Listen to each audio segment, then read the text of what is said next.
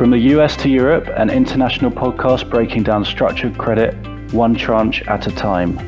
Welcome to The Last Tranche, Creditflux's bi monthly podcast discussing CLOs and all things structured credit. I am your host and reporter with Creditflux, Hugh Minch. Hello, and welcome to a new episode of The Last Tranche. The world's financial markets are in turmoil following Russia's invasion of Ukraine. The situation is fast changing, but at time of recording on 28th of February, the Russian ruble has dropped 30% against the dollar, leading the sanctioned Russian central bank to double interest rates to 20% to head off hyperinflation. European bank stocks have taken a 5% hit, while commodity prices, particularly oil and gas, are surging and adding to already acute inflationary pressure. Here to discuss the impact of these developments on the leverage credit markets, I'm joined today by Gretchen Bergstresser, partner and global head of performing credit at CVC Credit Partners. Gretchen, good morning. Good morning, Hugh. Lovely to be here today. So, going back to last week when this crisis first broke out, could you give me a, a broad overview of how the loan market moved in response to the events in Ukraine? Sure, be happy to. It certainly was fast moving within the loan market as well as sort of across markets. But, you know, I think that it's fair to say that loans actually held up pretty well, certainly versus other asset classes that, you know, as we saw, got got pretty well hammered. Um, uh, loans participated in the rally back Thursday afternoon. Um, you know, on the heels of the momentum changing within the equity markets. That said, um, since Thursday and uh, you know Thursday, Friday, and then you know my understanding across today, as as you described, Monday the the 28th of February, there's been relatively thin secondary market trading. Uh, in the very beginning, it was all about kind of price discovery, buyers being particularly price sensitive, you know, hoping to find very cheap offerings uh, and and um, only finding a relatively small amount of those. Um, we what we didn't see and haven't seen yet, and we're we're not expecting, is much in the way of any forced sellers. So unlike what we saw, for example.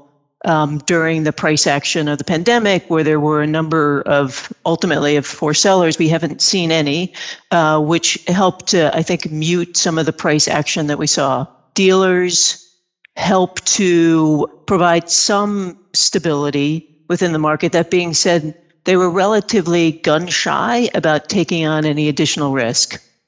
So when the market opened on Thursday, both in the European loan market and then when the US loan market opened up, it felt as if, you know, we were sort of down somewhere in the context of 50 to 100 basis points. The uh, and ended the day in that context of the circa 50 basis points for both for both markets. Yeah, I have noticed that there's been um, quite a few B, BWICs getting withdrawn. I've seen. Would you say there's a general lack of liquidity in the market right now? How can we be sure how wide things are?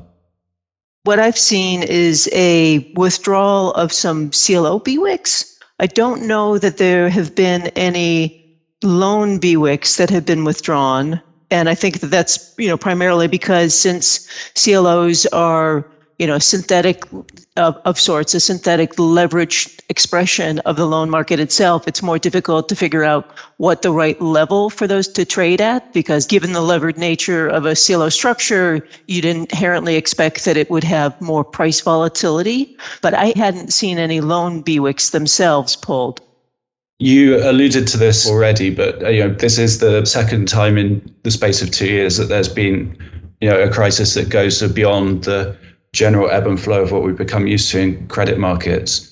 Comparing this to the COVID crisis, what do you think are some of the you know similarities, some of the differences from an investor's perspective?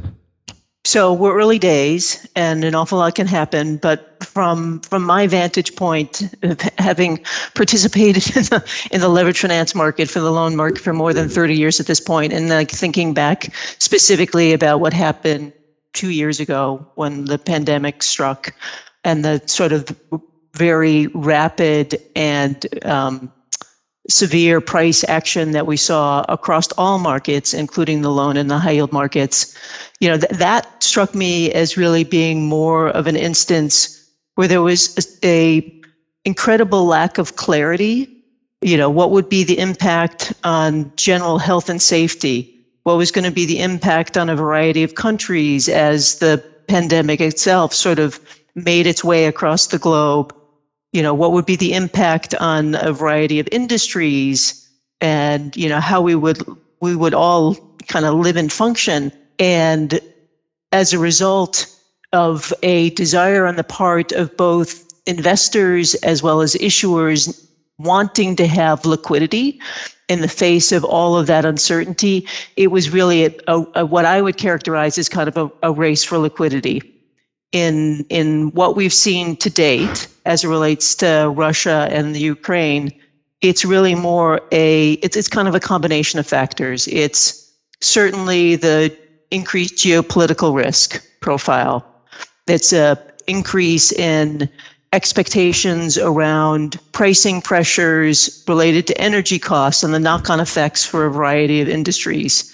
It's thoughts around the implication on the various central banks and what rate, rate hikes they may want to undertake and at what pace. But it's m- more of these, in many ways, not entirely, but in many ways, kind of better understood and quantifiable risks uh, that are that are inherent within the the picture at this point, as opposed to in March of 2020 when none of us had a clear glide path as to how to manage through a set of circumstances that were rapidly impacting all parts of the globe, all indi- all individuals, all companies to a, to a greater or lesser degree. At CVC, you're particularly well positioned to examine both the European and the US loan markets. How does investing in the two regions compare at this precise moment in time?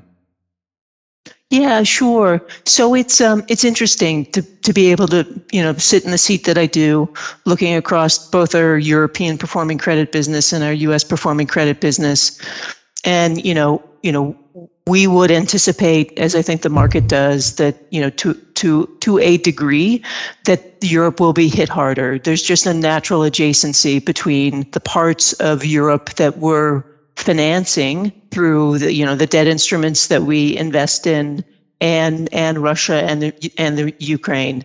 By extension, it, it, it feels to me as if you know we'll see more of a reduction, for example, in refinancing volumes as it, as it's become more expensive for companies to be able to refinance their balance sheet I think we're going to probably see on the margin and just on the margin as opposed to a, a, cessation, but on the margin, a reduction in M&A activity. Again, it'll be a moderate amount of reduction. I, I wouldn't anticipate that it would be a dramatic reduction. And I think we'll continue to see an even greater impact on the bond market in Europe as more flows will continue into the loan asset class we're not expecting to see you know significant increase in defaults because of you know some of these capital markets events. That being said because the the markets were were very well open in 2021 and the maturity profile is actually in in really good shape i just think we'll see more of a moderation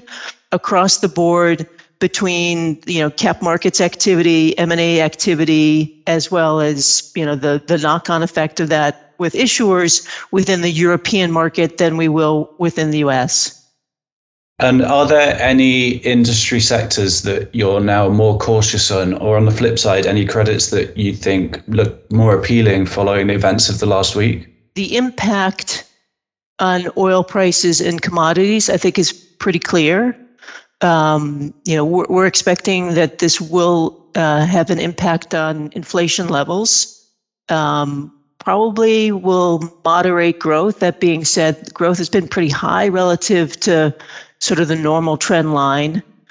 Um, and we we expect that the you know the tight labor conditions will continue. How that impacts industries, it's really it's it's interesting. It's, it can have a fairly significant kind of knock-on effect, particularly as you look at the impact of uh, the energy sector and increases in energy costs uh, as it relates to the, for example, the chemical sector and you know the knock-on effect of across a variety of commodities. So cautious as it relates to, from a knock-on perspective, the food industry.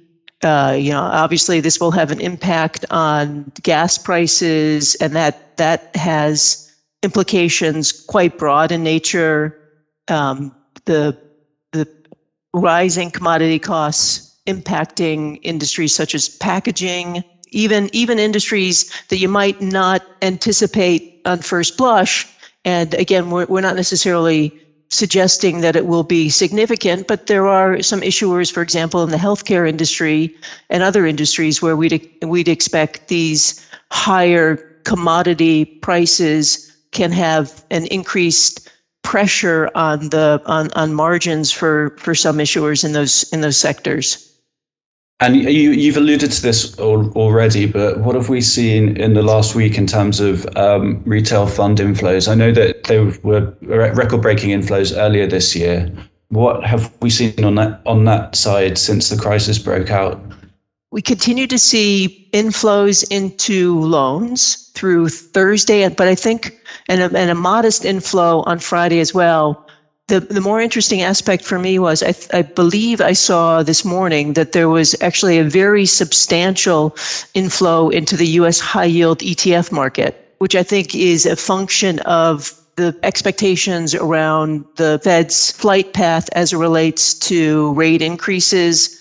A lot of different views out there in terms of the quantity and you know the number number of rate increases and the quantum of those rate increases. I think many had built into their forecast that the march increase might end up being 50 basis points as opposed to what had been originally anticipated to be 25 basis points. And with the what is now sort of the consensus view that the first increase will be 25 basis points as opposed to that feared 50 basis points, some some relief within the high yield market, and as a consequence, that ETF inflow into high yield, which was which was actually quite surprising to me. I hadn't I hadn't anticipated that until I was reviewing some some research this morning.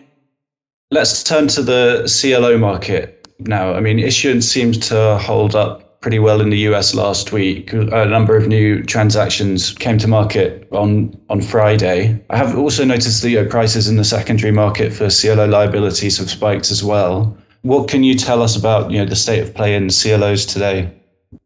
Sure, sure. CLOs are, are an, an interesting vehicle. Yeah, as as folks listening to this podcast probably well appreciate it's very much an arbitrage vehicle. It's ensuring that there's the right balance between what happens from an asset price and spread perspective versus what how you're financing those in the liability market. No doubt we're going to see a slowdown near term as buyers of liabilities digest what's happened in the market and the risk profile and how they should they should price that. That said, you know, there's still deals being printed. We printed a deal in the US on Friday. Granted, some of the lower tranches were modestly wider than we had originally anticipated, but we were able to purchase the portfolio at a, a more t- attractive dollar price given the price action in the loan market, such that it will end up being an accretive transaction for our investors. So I think you know, it, it's going to be a, a bit of a period of price discovery. You know, it's not it's not nearly as easy as it was by any means to price a CLO, you know, this week or last week or the maybe the next couple of weeks as it was earlier this year or certainly relative to 2021.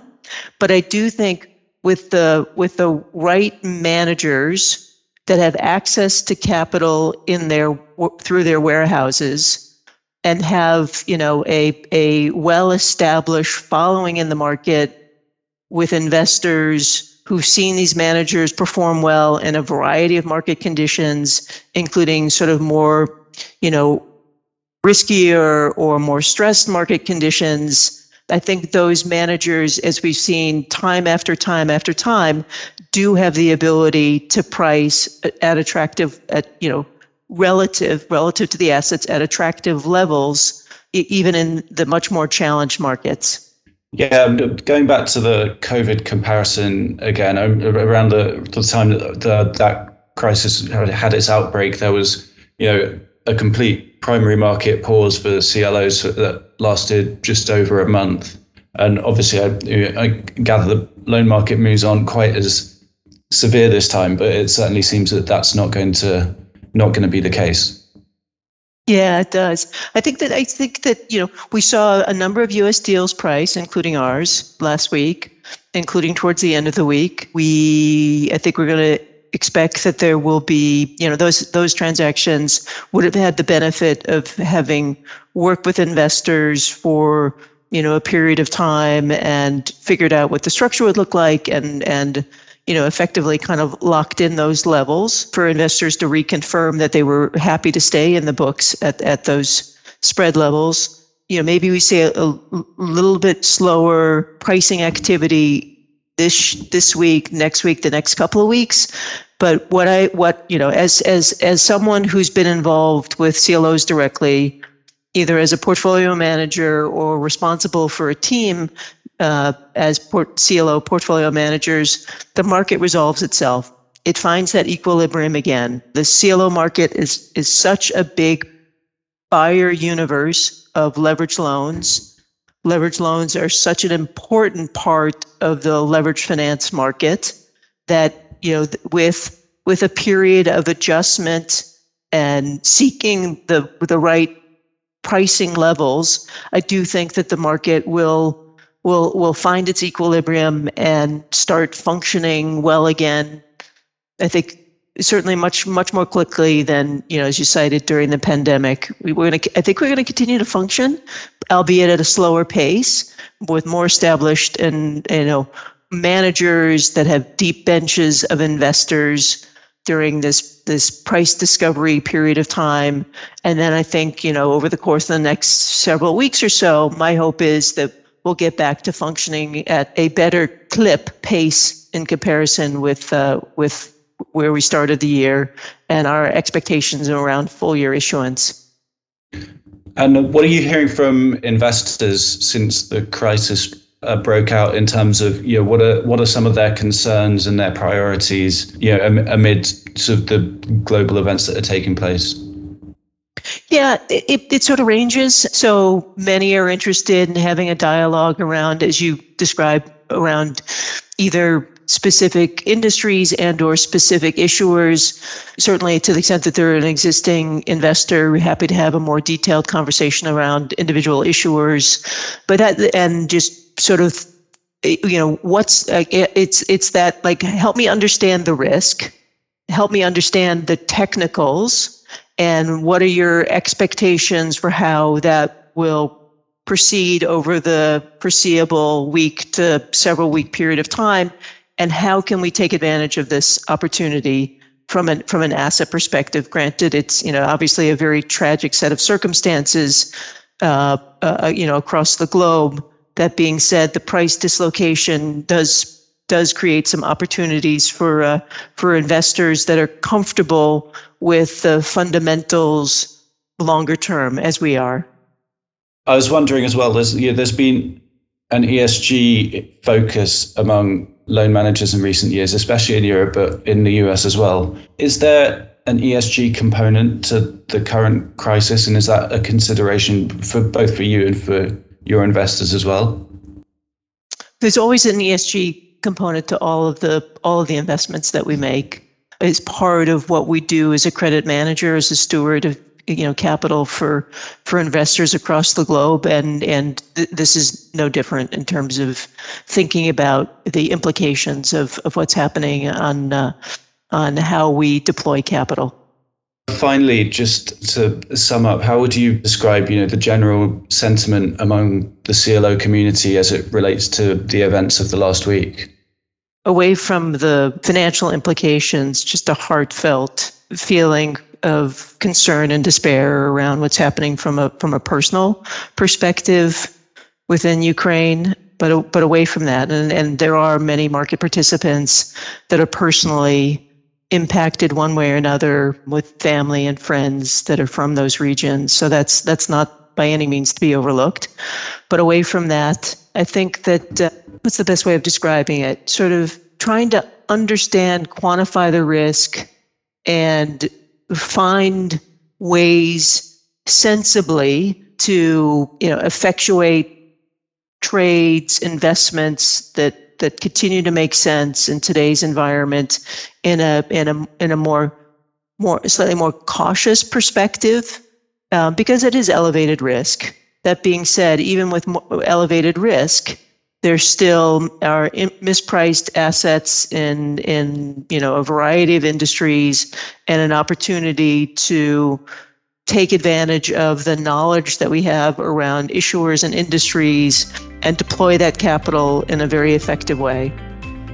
Gretchen Bergstresser, partner and global head of performing credit at CVC Credit Partners. Thank you for joining the last tranche today. I, I appreciate it's a, a, difficult time, not just for not just for this market, but you know around the world. And I think our listeners will really appreciate your high level analysis of of what it what it means to be a credit investor in in today's day and age.